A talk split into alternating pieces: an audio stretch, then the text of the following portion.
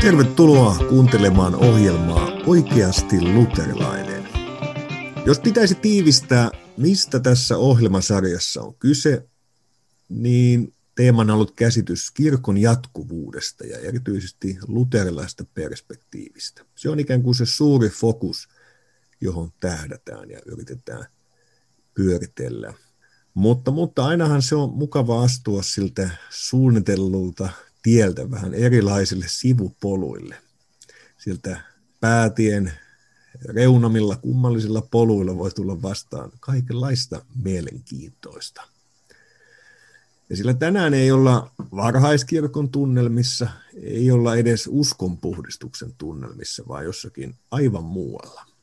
Ja nimittäin tämänkertaisessa jaksossa on tarkoitus pohdiskella erityisesti psykologi Jordan Petersonia ja hänen ajatteluaan. Ja sitä on kanssani pohtimassa tänään jälleen pastori Joni Ahonen. Tervetuloa mukaan. Heipä hei, kiva olla. Nyt ihan alkuun voitaisiin taas pohtia ylipäänsä Petersonia. Ja ajatus oikeastaan lähti siitä, että luterilainen piste net-sivuille tuli yhteydenotto, jossa pyydettiin kommentoimaan Petersonin raamattuluentoja ajatuksella, että mitä niistä nyt oikein pitäisi ajatella. Ja että ne on saanut innostunuttakin vastaanottoa ja, ja jotkut on kuulemma suorastaan havahtuneet kristinuskon totuudellisuuteen niiden kautta. Mutta nyt ehkä alkuun voitaisiin pohtia vähän yleisesti Jordan Petersonia. Et voisitko Joni kertoa, että kukas kaveri hän oikein nyt on? Ja tituleerasin häntä äsken psykologiksi, mutta mut onko se hyvä titteli vai mikä olisi kohdillaan? Kyllä se varmaan ihan, ihan kohdalleen menee. Petersonhan on kanadalainen psykologian professori käsittääkseni ja tuolla Toronton yliopistossa opettanut ja hän on myös tehnyt, tai hänellä on ollut siis praktiikka toiminut siis psykiatrina myös ja, ja, ja tällä tavalla. Ja sitten hän, hänen tuota, voisi sanoa, että näissä tietyissä poliittisissa asioissa hän sitten tuli noin niin kuin enemmän tunnetuksi ää, liittyen näihin ää, gender- tai gender-ideologiaan, jota hän sitten kritisoi, mutta sitten enkä usko, että välttämättä tarvii hänen tähän poli- poliittiseen merkitykseen hirveästi mennä, mutta sanotaan, että monelle se on varmaan ollut se, varsinkin rapakon takana monelle se avaus hänen ajattelunsa, mutta sitten monet on löytänyt hänen ajattelustaan arvoa sitten yllättäen ehkä nimenomaan tällä tämmöisellä uskonnollisella tai, tai jos hänestä puhutaan, niin, niin ehkä myyttisellä kentällä kanssa ja, ja löytänyt arvoa sitten näistä vanhoista teksteistä ja ajatuksista kristinuskosta, mutta myös, myös muualta.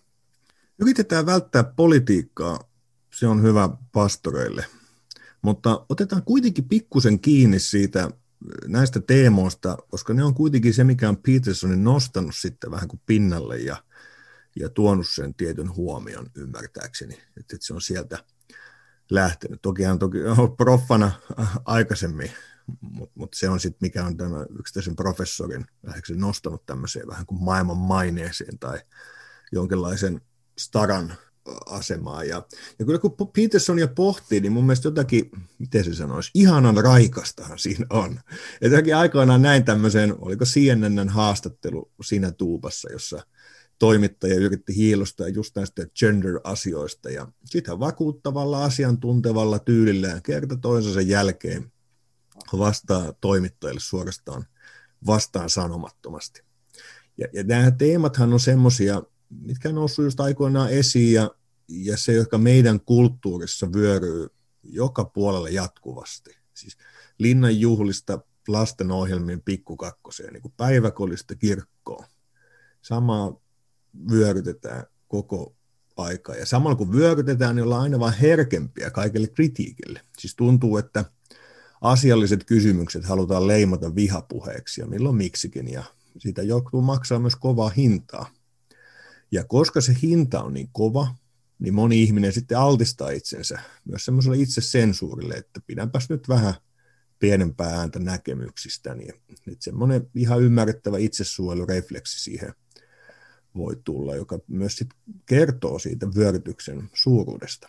No siksikin mä ajattelin, että on, on ollut siis varmaan monia lämmittänyt sitten sydäntä, kun on tämmöisiä taistelijoita, joilla on osaaminen ja pystyvät selkeästi argumentoimaan sen nykyisen ideologian ongelmia ja voi sitten kotisohvalla heiluttaa pientä kannatuslipua kotipäätteen äärellä, kun sitten vaikka Peterson käy taisteluita se eri foorumeilla. Kyllä.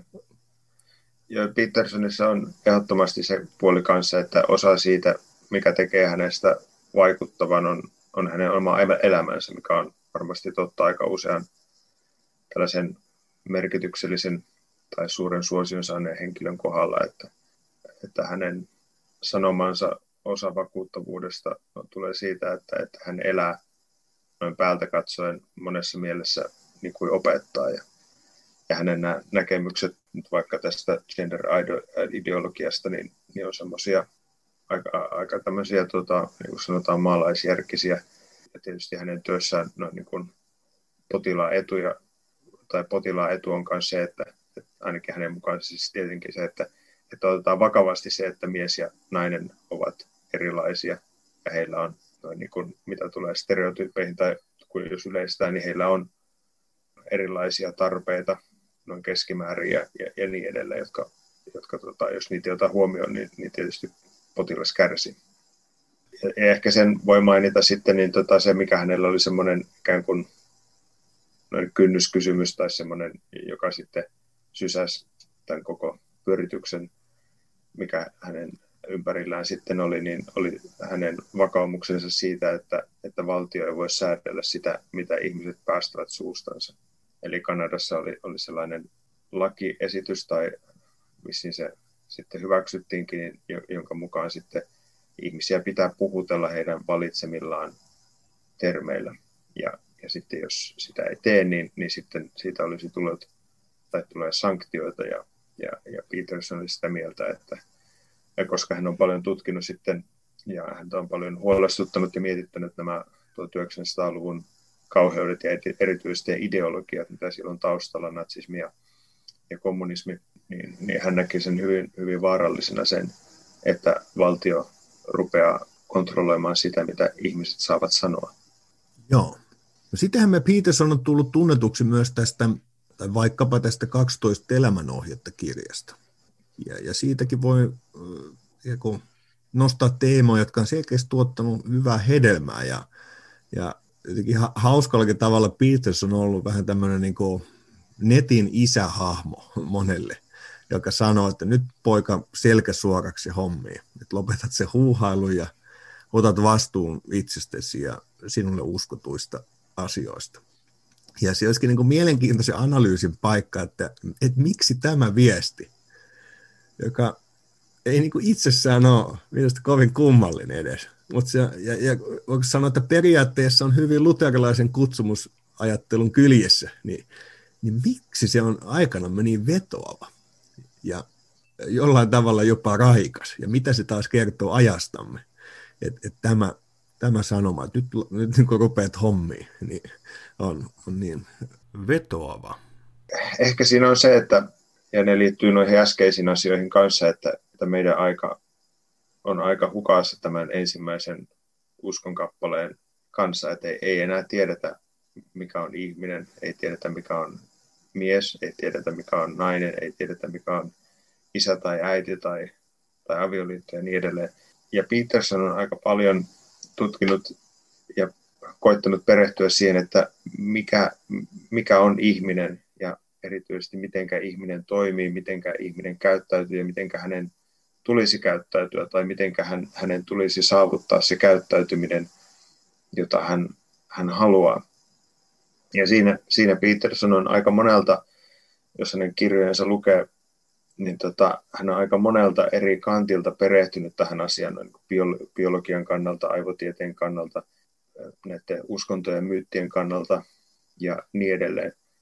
Niin luulen, että hänellä on aika hyvä käsitys, jos nyt sanotaan tästä ensimmäisestä uskonkappaleesta ja siitä, että, että mitenkä ihminen voisi saavuttaa sellaisen elämän, joka, jota noin niin kuin ihan luotuisuuden perusteella moni halajaa, että, että olisipa minulla tämä tai tuo asia paremmin, tai olisipa minulla tällainen tai tuollainen tapa, tai, ei, tai jospa minulla ei olisi tällaista huonoa tapaa, joka minulla nyt on. Niin, niin luulen, että tässä on se yksi Petersonin vetovoima, ja, ja mitä tulee sitten kristittyihin, niin ajattelen, että siinä on varmaan se, voi sanoa, päähedelmä, mistä voi ottaa myös koppia ja kiinni ihan hyvillä mielellä kristitty, vaikka ei nyt ole kristitystä ajattelijasta kysy, niin, niin se ensimmäisen uskonkappaleen kysymys siitä, että mitenkä ihminen toimii ja mitenkä hän järjestää elämänsä, niin, niin ihmisellä on mahdollista olla se asia täysin sekaisin, vaikka hän ymmärtäisi, ymmärtäisikin sen, että Jeesus on hänen puolestaan kuollut, tai, tai tuota, ymmärtäisi, että mitä sitten se kolmas uskonkappale pyhitys tarkoittaa. Joo, ja tämä kaosjärjestys teema on yhdenlainen tämä keskeinen tulokulma, mitä hän sitten pyörittelee on eri vinkkelistä, joka on kiinnostavaa. Jos me voidaan vähän pyörittää nyt enemmän sitten, että pohditaan Petersonin tätä, mitä se on, apparaattia, jolla hän maailmaa katsoo ja lähestyy, ja jos tehdään nostoja näistä teoksista tai luennoista, niin, niin no voisi sanoa vaikka tästä kaksitoista elämänohjetta kirjasta, niin, niin jotenkin ehkä se päällimmäinen ajatus on, on, että hän on kyllä hahmottanut paljon asioita maailmasta, tosi mielenkiintoista kamaa, ja sitten taas välillä mä oon vaan tuskastuneena pyörittää päätä, että sieltä tulee tämä kummallinen joku jungilainen apparaatti siellä naksuttaa, ja sitten toisaalta tällainen voimakas evoluutiopsykologian painotus, joka on vähän rasittavaa, että, että kaikille asioille yritetään löytää joku tämmöinen selkeä evolutiivinen ajatus, että oiskohan se näin, koska silloin oli nyt tämmöinen ja tämmöinen, mutta tämä nyt tietysti muutenkin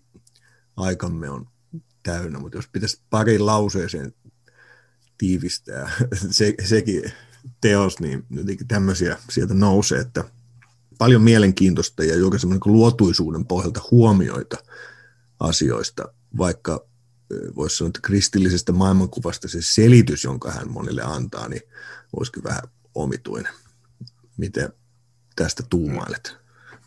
Joo, ja, ja no, yhden sellaisen yleisen huomion, jos siitä sanoo, niin tota, tai ensi alkuun on se, että, että Petersonin se, se ikään kuin hänen haavinsa, jolla hän koittaa ottaa itselleen ja myös sitten sitä, mitä hän jakaa toisille, niin se on niin valtavan laaja, niin kuin sanoin, että se käsittää nämä eri tieteenalueet ja, ja uskonnot, joita hän no, niin kuin lainaa ja on käyttänyt useita, niin se ikään kuin välttämättä myös tarkoittaa sitä, että hänen se kenttä on niin laaja, että, että siellä tulee sitten välillä nyt vaikka noin niin kuin kristinuskohistoriaan tai ehkä teologiaan tai muuta, niin se on ymmärrettävääkin, että ei hänellä ole ikään kuin joka ikinen asia nyt vaikka kristillisestä teologiasta ihan täysin hallusta, tai hän saattaa tehdä virheitä niissä, mutta, mutta se mitä Petersonista ehkä, jos ajattelee, että häntä jotenkin hän haluaa tutustua, niin ehkä ensimmäinen asia, mitä kannattaa tehdä, niin on virittää aivot siihen asentoon, että, että hän käsittelee maailmaa käytännöllisesti, eli pragmaattisesti. Eli jos ajattelee, että yksi tapa hahmottaa maailmaa on, on asioita, miten ne ovat maailmassa, että on objektiivinen maailma, ja sitten me olemme siinä ja, ja havainnoimme sitä, että mitä sieltä löytyy. Mutta Peterson ei, ei kiellä, että, että näinkin se asia tietysti voi nähdä, mutta että hän ajattelee, että se, mikä on ihmisille erityisesti tärkeää, ja myös jos tullaan tähän evoluutioon, niin myös, että mihinkä ihminen ja ihmisaivot ovat ensisijaisesti sopeutuneet, niin ovat se kysymys, että mitenkä minun pitää toimia. Ja enemmänkin se kysymys se, että kun maailma on nyt näin, niin kuinka se saadaan seuraavaksi vähän toisenlaiseen asentoon, että se ikään kuin välihyppy siitä, mitä on ja mitä pitäisi olla. Niin, ja, ja se kysymys, mikä, minkä se nostaa siis on se, että, että no miten minun pitäisi toimia. Ja Peterson sanoi, että, että tähän todellisuuden kuvaan tai tava, tapaan jakaa ja hahmottaa maailma siitä käsin, että miten minun pitäisi toimia, niin tällä tavalla hän ajattelee maailman, tai ajattelee, että se on se kaikista paras tapa nähdä maailma. Ja, ja tämän maailman hän sitten jakaa justiinsa näihin, tuota, mitkä mainitsit, näihin kahteen elementtiin, kaaokseen ja järjestykseen. Ja, ja näiden kahden välillä ikään kuin ihminen ihminen sitten tuota, on. luterilainen piste netissähän on julkaistu sinun tämmöinen lyhyt arvio tästä kaksitoista elämänohjetta kirjasta Petersonilta. Onko siitä jonkun, laitan sen tähän ohjelman tietoihin linkkeihin, mutta haluatko jonkun noston tehdä erityisesti siihen kirjaan liittyen? No sehän on otsikkonsa perusteella hyvin itsestäänselvä kirjan tarkoitus ja, ja voi sanoa, että se on monessa mielessä hyvin perinteinen kirja, että vaikka Peterson ei käytä siinä no niin kuin kreikkalaista filosofiaa, voi sanoa juurikaan, niin, niin siinä on aika lailla sellainen klangi kuin siinä kreikkalaisessa tavoitteessa löytäisi sellainen eudemonia, eli tällainen kreikkalainen onnellisuus ja, ja hyvä elämä.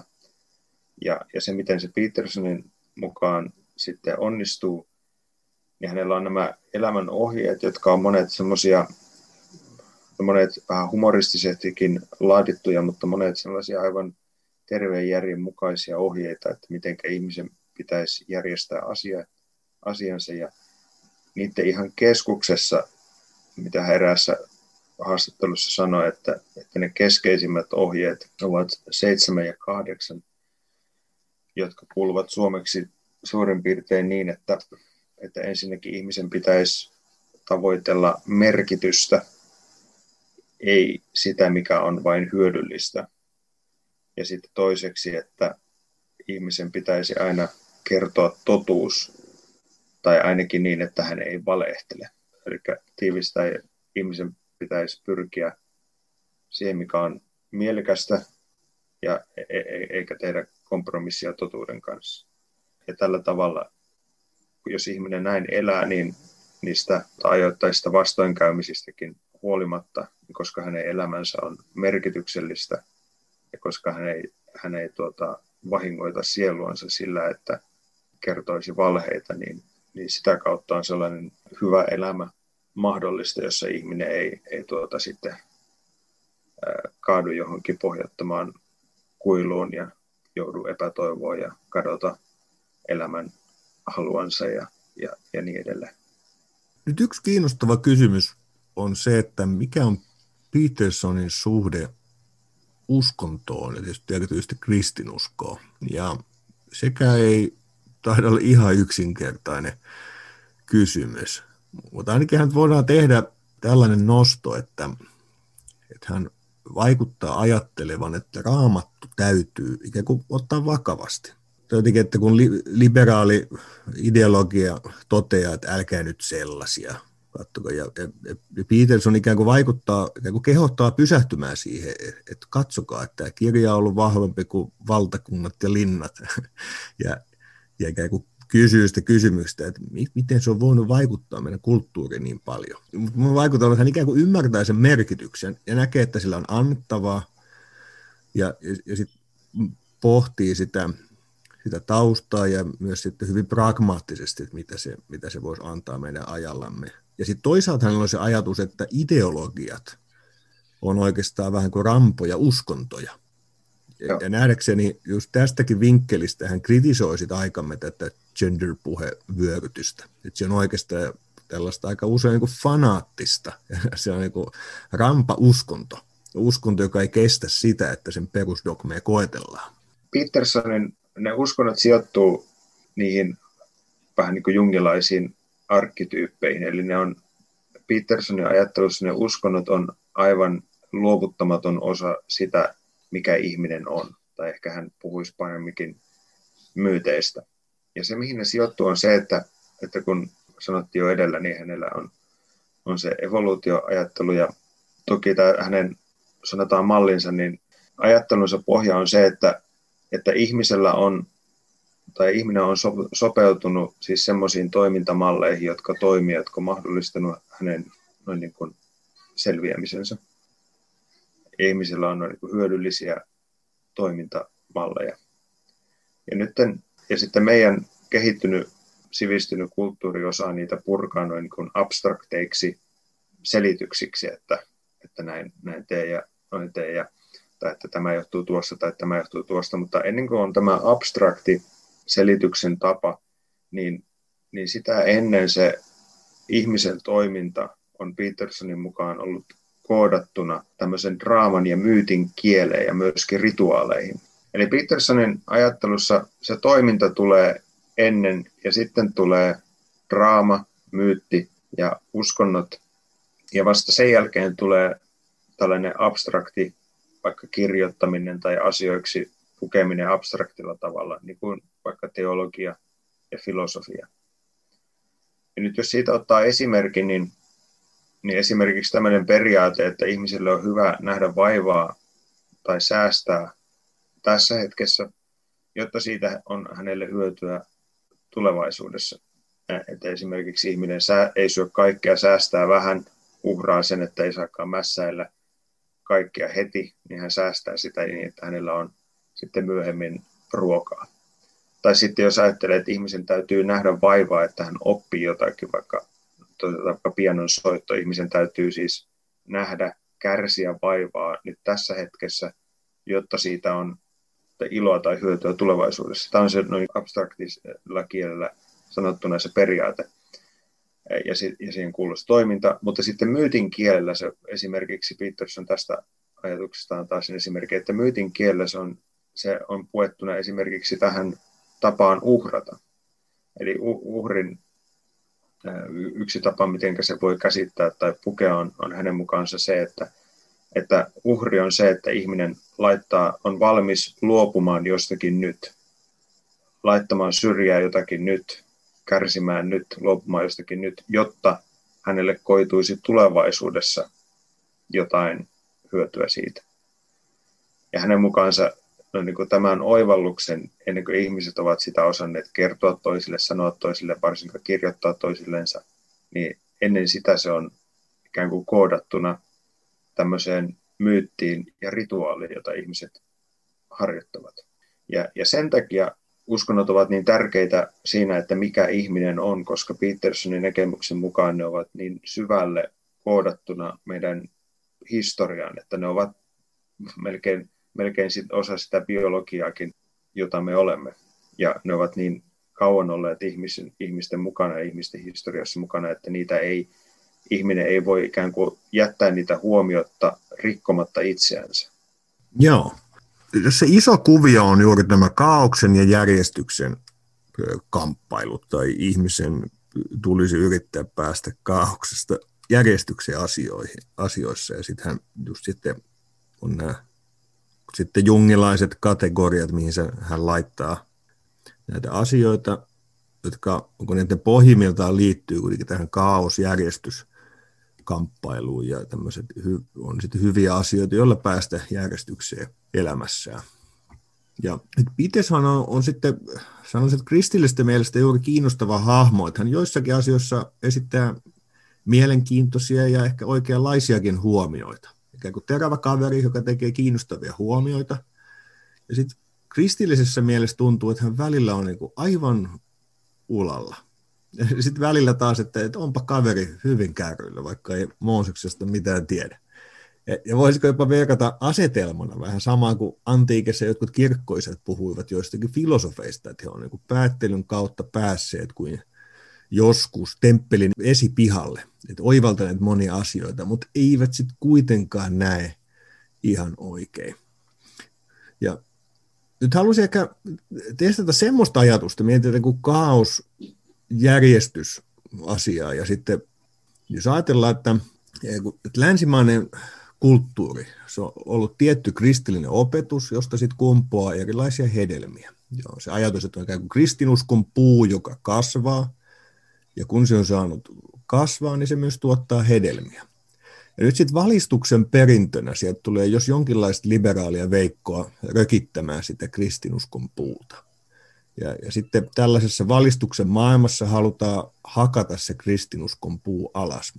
Mutta sitten todetaan, että kyllä me ne hedelmät halutaan pitää. Rakkaus, ihmisarvo, yksilöhyveet, niin edelleen. Mutta jokainen tietää, että mitä ajallaan sitten käy, jos se runko on hakattu nurin.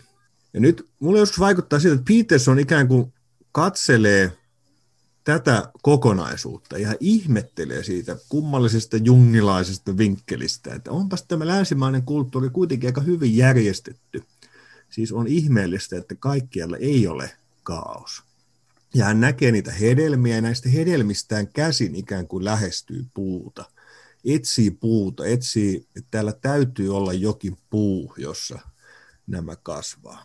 Ja tähän mä yhdistän myös sitten tähän kristillisen maailmankuvan ja, ja Raamatun keskeiset opetukset, mitä hän pyörittelee. Että hän katsoo sieltä, että, että täällä on monenlaista jännää, josta on kasvanut hedelmiä, ja hän, hän ymmärtääkseni ei halua ottaa vaikkapa historiallisuuteen kantaa, mutta hän näkee ne suuret arkkityypit, todellisuuden kuvaajat, jotka sieltä avautuu ja toteaa, että meidän täytyy ottaa Raamattu jotenkin vakavasti.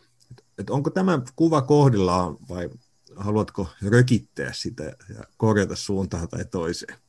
Ensimmäiseksi voisi ehkä pienesti selventää, tuota, mitä Peterson tarkoittaa tuolla kaauksella ja, ja järjestyksellä. Eli siis ne ovat ne, hän liittää ne moniin näihin myyttisiin kertomuksiin, ja ne ovat tietysti niissä ihan joskus auki kirjoitetustikin mukana tietysti. Mutta sitten se, minkä, mitä hän tuo meidän elämäämme, voisi sanoa, niin on se, että, että kun puhuin siitä, että hän, hänelle se pääasiallinen todellisuuden taso on se, että se ihmisen toimintamaailmassa. Niin ihmisen toiminnan voi siis jakaa tähän kaaukseen, joka merkitsee sitä, joka ei ole tunnettu. Eli siis se on, se, jos sen kuvaa semmoisella latteudella, niin se on juuri tämä, että uhka vai mahdollisuus. Eli se on se kaos. Eli se ei ole absoluuttisesti negatiivista. Ja sitten toisaalta tämä järjestys on taas sitten tunnettua. Eli se, jos taas sanoo jonkun latteuden, niin tunnen kuin omat taskuni. Eli se, missä ihminen on mukavasti, joka on hänelle tunnettua ja jonka hän tietää. Ja nyt se Petersonin ajatus on siitä, että se ihmisen pitäisi olla näiden kahden asian rajalla. Eli ei niin, että, että vältetään kaaosta, tuli mitä tuli, tai, tai sitten vältetään järjestyksestä, tuli mitä tuli, koska näillä kummallakin on hyvät ja huonot puolensa. Eli tota, liika järjestys johtaa tyranniaan ja pysähtyneisyyteen, ja toisaalta taas niin, äh, liika kaaos, niin sieltä ei synny mitään, se ei tuota mitään, koska se on vailla mitään järjestystä, ja se on vaan, vaan tällainen tuhoisa voima silloin. Ja se, mitä Peterson sanoo kristinuskosta ja mihin hän sijoittaa Jeesuksen, niin on näiden kahden asian välillä. Eli Petersonille Jeesus, tai hän sanoikin, että hän puhuu monesti Kristuksesta, jolla hän haluaa vähän niin kuin erottaa sen asian siitä, että hän puhuu itse asiassa vähän muusta kuin siitä historiallisesta hahmosta. Hän puhuu paremminkin Kristuksen ideasta. Eli siis Kristus on hän, joka on täydellisesti ja totuudenmukaisesti näiden kaaoksen ja järjestyksen rajalla. Ja hän sanoi, että Kristus on se prosessi, joka tuottaa hyvää järjestystä ja tuottaa hyvää maailmaa, niin kuin tämän luovan prosessin kautta. Siis on luova sana Petersonille.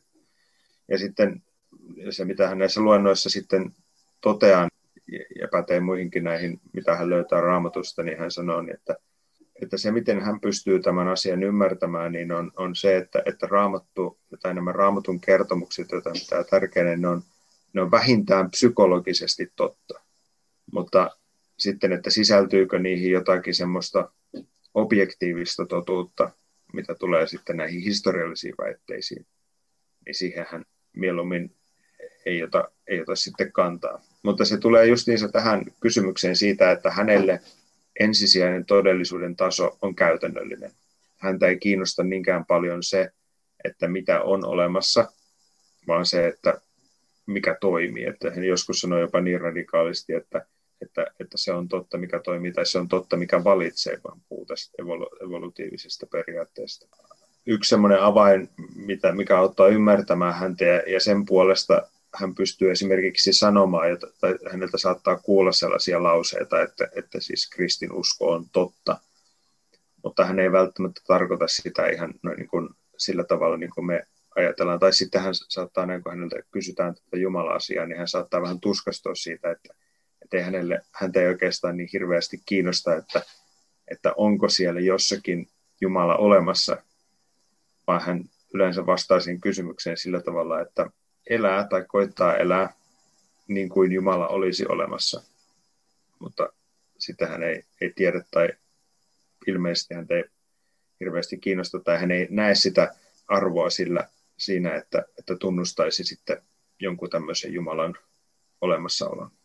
Joo, jos saat aikamme ihmisen niin kuin kiteytys voisi olla joskus, että voiko se olla väärin, jos se tuntuu hyvältä, ja niin olisiko Petersonilla sitten, että, että se on totta, mikä toimii. Joo, no siis sehän on se tämmöinen pragmatistin uskon tunnustus. Mm. Mutta se, mitä siihen voisi tietysti sanoa kritiikiksi, on se, että, että jos ajattelee sitä, mitenkä vähän antaa sen tunnustuksen, että tämä kristilliselle tai juutalaiskristilliselle perinteelle rakennettu länsimainen kulttuuri niin on toiminut, niin kyllähän sitten, jos mennään kristityiltä, vakaumuksellisista kristityiltä kysymään tätä asiaa, niin heillehän on aivan ehdottoman tärkeää se, täysin välttämätöntä se, että ensinnäkin Kristus on noussut ruumiillisesti, ja toiseksi se, että se on ihan oikea persoona, joka heitä rakastaa. Että se Jumalan rakkauden voisi Petersonin kielellä pukea vähän niin kuin sellaiseen vakaumukseen siitä, että jos minä toimin maailmassa oikein ja totuuden mukaisesti, niin, niin sitten tuota, ei välttämättä niin, että minulle no niin kuin menestysteologisesti tapahtuu kaikkea hyvää, sitten saan isot autot ja näin, mutta että, että me löydän elämällinen merkityksen tai että, että sieltä maailmasta tulee ikään kuin sellainen jonkinlainen myönteinen vastine sille, että, että minä elän sillä tavalla. Eli se on jonkinlainen vakaumus siitä, että maailma ikään kuin rakastaa minua. Mutta siellä ei oikeasti ole mitään Jumalaa, joka olisi joku persoona, jolla olisi se ajatus vaikka mielessä, että minä rakastan tätä ihmistä. Ja väitän kyllä niin, että sillä on hyvin paljon käytännöllistä merkitystä sille useimmille ihmisille. Että nämä, no itse asiassa nämä kaksi suurta kysymystä, että kun minä täältä kuolen tai kun täältä kuolevat ihmiset, joutuvatko he vastaamaan teoistansa? Se on yksi iso kysymys, koska jos ei ole, jos ei ole mitään Jumalaa ja hän, hän ei järjestä viimeistä tuomiota, niin silloin, silloin tietenkään näin ei ole. Ja sitten toinen, että kun minä ahdistuksissa, niin huudan yö taivaalle, niin kuuliko sitä kukaan? Ja, ja näihin on täysin mahdotonta vastata myöntävästi niin, että on, ihmisillä on vastuu ja kyllä joku kuuli, jos ei ajatella, että on objektiivisesti olemassa joku mieli, joku subjekti, siis Jumala, joka nämä asiat tekee, siis tuomitsee ja kuulee. Ja sillä vakaumuksella, että onko näin asia vai ei, niin minun nähdäkseni sillä on hyvin iso pragmaattinen vaikutus myös sille, että mitenkä ihmiset, varsinkin kristityt ja tietysti muutkin, jotka uskovat Jumalaan, niin olevat ja elävät. Mm. Petersonilla on paljon, paljon hyödyllistä, mikä liittyy ensimmäiseen uskonkappaleeseen, että kuinka ihmisen kannattaisi järjestää elämänsä. Ja sehän on Raamatunkin mukaan sellainen asia, jonka ihminen ihan hyvin luomakunnan pohjalta ja myös oman järkeensäkin pohjalta, jos niitä käyttää hyvin, niin oikea, hän pystyy tulemaan oikeaan tulokseen näistä asioista. Eli siinä mielessä siinä ei ole mitään kummeksuttavaa, että hänellä on näistä asioista tietämys. Ja toiseksi häneltä saa kyllä hyvin sitten tietoa, että hän on perehtynyt paljon näihin muihin uskontoihin. Ja, ja niissä on kanssa oma arvonsa tietää näistä asioista, joskin hänen, sanotaan se metodinsa, korostaa niin paljon näiden uskon, uskontojen kaikkia yhtenäisyyksiä niin kuin synkretistisesti. Tai että, ne, että siinä on sitten kanssa oma vaaransa siinä, että, että ihminen tulee noin niin kuin, vähän niin kuin siihen vakaumukseen, joka on aika yleinenkin nykyään, että, että nämä uskonnot, ne, ne puhuvat nyt enemmän tai vähemmän samoista asioista, että uskonnot ovat noin niin kuin näennäisesti, niillä on isoja eroja, mutta sanoisin, että useimpien uskonnon harjoittajien mielestä, jotka ottavat uskontonsa tosissaan, luulen, ainakin mitä tulee tunnustaviin kristittyihin, niin se juuri päinvastoin, että näennäisillä tasolla, pinnallisella tasolla uskonnoissa voi olla paljon sellaista, joka näyttää aika yhtenäiseltä ja samanlaiselta, mutta pohjimmillaan sillä on aika suuria eroja. Joo. Tässä on tullut nyt kuitenkin selkoa siihen, että miksi Peterson on kiinnostunut Raamatusta ja miksi hän on myös nähnyt sen vaivan, että hän käsittelee pitkällä luentosarjallaan sitten Raamatun kertomuksia. Voi sitä loppuun kysyä, että minkälaisia huomioita sieltä voidaan nostaa. Nyt en tiedä, onko miten reilua näin lyhyessä ajassa lausua hänen näistä tunteja ja tuntien luennoista kootusti jotain, mutta ehkä voidaan yrittää. Ja tämä ohjelmahan voi toteuttaa myös itselleni tällaista terapeuttista elementtiä. Nyt en, en halua mennä kuitenkaan syvemmin synnin tunnustukseen, mutta joudun nyt kuitenkin tunnustamaan, että kun kävin näitä Petersonin luentoja läpi, niin vähän kyllä meinasi iskeä väsähdys. Herkullisia pointteja, mutta sitten taas jotenkin niin kautta rantaan kuljettelua, että, että ei kerta kaikkia, että nyt mä siirryn toisaalle. Että ei ole aikaa tähän, jouduin toteamaan. Ja ehkä niitä, ja niin mä mietinkin kuunnellessa myös kysymystä, että kenelle tämä Petersonin sarja on. Että ketä varten nämä erityisesti on. Ja mähän teoriassa saattaisin olla ihminen, joka voisi olla kohderyhmää. Että on teologin ja filosofin koulutus ja kiinnostaa tällaisena tiedon turistina ihmetellä vähän kaikenlaista. Vai, vai onko mun ongelmani se, että ei ole psykologin taustaa vielä? No nyt ei ole kuitenkaan olennaista pohtia mun kaikkia ongelmia, mutta kysyn, että kenelle tämä sarja on sinun mielestä? Tämä Petersonin Raamattu-sarja. Kenelle suosittelet vai suositteletko? Mä oon sitä itse paljon miettinyt kanssa ja myös tuolta kantilta, että tämä, että, että kun tietysti sitten Peterson piti nämä raamattuluennot ja ne oli aivan hirvittävän suosittuja. Ne teatteri, jossa hän niitä piti, niin myytiin aina loppuun ja, ja no, tuhansia ja tuhansia, ehkä miljooniakin kertoja, en ole ihan varma katsottu ne, ne, tuota, ne luennot, mutta niin sitten se kysymys siitä, että no kuinka kateellinen sellaisen tavallisen saarnamiehen pitäisi olla tästä asiasta. Se on ihan hyvä kysymys siinä mielessä, että selvä vastaus on se, että ainakin jo, jo, jonkin verran kateellinen, siis, siis hyvällä tavalla sillä tavalla, että näkee jonkun semmoisen asian, jota voi parantaa, ja, mutta missä määrin, että kuinka paljon ikään kuin Petersonista ja siitä, mitä hän tekee, niin pitäisi nyt vaikka kristilliseen kontekstiin ottaa opiksi tai, tai sitten niin kuin saarnamiehenkin katsoa, että no, miten, se, tota, miten se on mahdollista, että, että kaveri sanoo, että minä aion opettaa nyt teille ensimmäisestä Mooseksen kirjasta ja, ja tuhansia ihmisiä kiinnostaa tämä asia. Sanotaan näin, että hänen näitä luentoja katsoo ja hän kävelee siellä ja, ja hänellä näyttää olevan noin sanomista vaikka kuinka moneksi tunniksi. Ja aina kun hän lopettaa, niin näyttää siltä, että, että siinä on yleisönä olisi sitä mieltä, että oli ihan hyvin, voisi vielä jatkaa. Niin ja ensimmäinen huomio on se, että, että hän on näitä asioita, joista hän puhuu. Ja hän on kirjoittanut suurin piirtein näistä asioista kirjan su- suurin piirtein kaksikymmentä vuotta sitten. Eli hän on valtavan määrän vaivaa nähnyt tämän asian eteen, josta hän opettaa ja puhuu. Eli siinä mielessä ei ole mikään ihme, että hän pystyy opettamaan kiinnostavasti ja auktoriteetilla asioista, joita hän on tutkinut hyvin uutterasti monia vuosia, näitä erilaisia myyttejä myös, myös Raamatun kertomuksia. Ja siitä voi tulla vähän semmoinen kuin väärä käsitys tässä. Nyt kaveri vähän heittelee niin kautta rantaa juttuja, mutta siellä on niin taustalla ihan se valtava työmäärä. Niin, eli, eli ei, ei se hänen osaamisensa ole mistään tyhjästä tullut, niin kuin ei osaaminen koskaan tule. Mutta sitten sit sanotaan näin, että, että kyllä siinä on semmoisia asioita, vähän niin kuin kielteisiä asioita kristillisestä näkökulmasta kanssa, joka voisi minun nähdäkseni myös arveluttaa tai selittää sitä tuota suosiota, nimittäin siinä mielessä, että kun puhuin siitä Jumalan kysymyksestä, niin se Peterson ikään kuin antaa sellaiset eväät ottaa ja nähdä tota, hienoina ja kokea, että ne on, on semmoisia hyödyllisiä tekstejä ja, ja, ja traditioita, nämä uskonnolliset tekstit, mutta se, mitä ihmisen ei tarvitse tehdä, on, että hänen tarvitsisi uskoa persoonalliseen Jumalaan, jonka edessä hän on vastuussa teoistaan.